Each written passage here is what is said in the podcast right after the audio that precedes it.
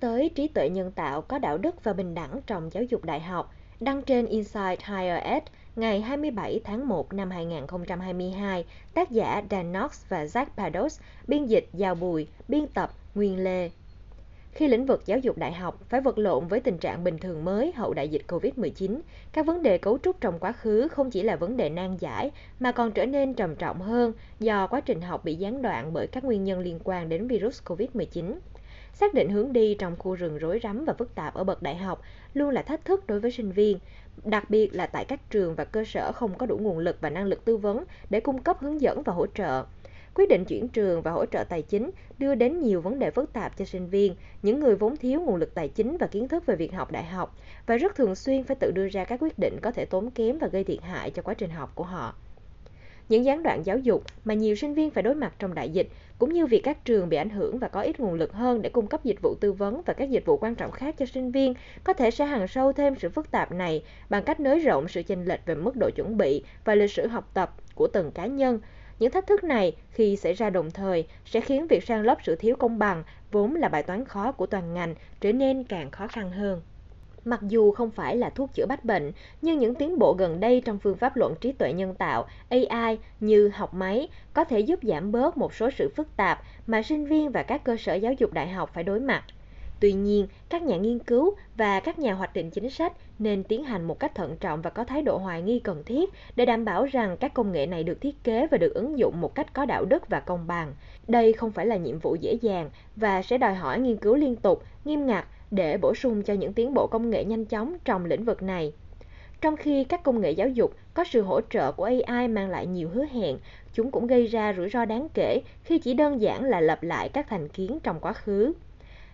Trong phần tóm tắt dưới đây, chúng tôi đưa ra một ví dụ ngắn gọn được rút ra từ các kết quả nghiên cứu gần đây để minh họa cho những thách thức và cơ hội của nghiên cứu việc ứng dụng AI một cách công bằng và có đạo đức.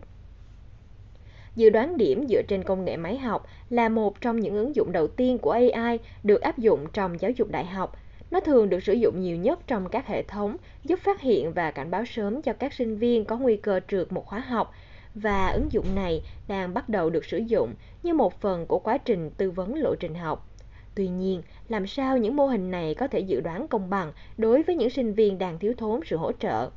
Một lĩnh vực nghiên cứu đang phát triển nhanh chóng trong AI đang nỗ lực giải quyết những loạt câu hỏi này và việc ứng dụng trong lĩnh vực giáo dục đặt ra những thách thức rất riêng và sự đánh đổi mang tính đặc thù để đảm bảo sự công bằng và bình đẳng.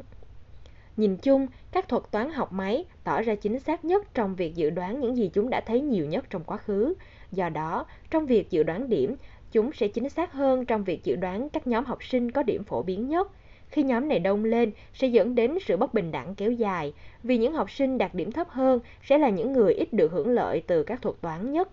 Điều này đã được quan sát thấy trong một nghiên cứu đánh giá dự đoán của hàng triệu điểm kết thúc các khóa học tại các trường đại học công lập lớn do Đại học California ở Berkeley công bố gần đây. Việc có mô hình thuật toán dành sự quan tâm như nhau cho tất cả các bậc điểm số đã dẫn đến kết quả tốt hơn giữa các nhóm thiếu thốn sự hỗ trợ và hiệu suất đồng đều hơn giữa các nhóm, mặc dù độ chính xác tổng thể bị giảm. Mặc dù giải quyết vấn đề chủng tộc và sự thiên vị trong mô hình dự đoán là quan trọng, nhưng việc này nếu hấp tấp thực hiện thì có thể làm trầm trọng thêm tình trạng bất bình đẳng. Trong cùng một nghiên cứu, việc thêm chủng tộc làm biến số vào mô hình mà không có bất kỳ sửa đổi nào khác dẫn đến kết quả thiếu bình đẳng nhất và, do đó, kém công bằng nhất giữa các nhóm. Các nhà nghiên cứu phát hiện ra rằng kết quả công bằng nhất đạt được là thông qua một kỹ thuật được gọi là học đối phương, một cách tiếp cận dạy mô hình ghi nhận yếu tố chủng tộc và sẽ đưa ra các điều chỉnh nếu mô hình dự đoán đúng chủng tộc của sinh viên dựa trên dữ liệu cá nhân đầu vào, ví dụ lịch sử khóa học. Các nhà nghiên cứu cũng cố gắng tạo các mô hình riêng biệt cho từng nhóm để cải thiện độ chính xác. Tuy nhiên, so với việc chỉ sử dụng dữ liệu của từng nhóm, việc sử dụng thông tin của tất cả sinh viên luôn có lợi hơn trong việc dự đoán cho tất cả các nhóm. Những phát hiện về những thách thức trong việc thiết kế các công nghệ sử dụng trí tuệ nhân tạo mang tính thúc đẩy nhiều hơn là suy yếu các mục tiêu thành công của sinh viên cần có những nghiên cứu sâu hơn để phát triển các phương pháp bổ sung tốt nhất để giải quyết những thành kiến một cách hiệu quả và để thúc đẩy sự công bằng trong vô số các tình huống giáo dục mà trong đó học máy có thể góp phần vào việc nới rộng sự không công bằng.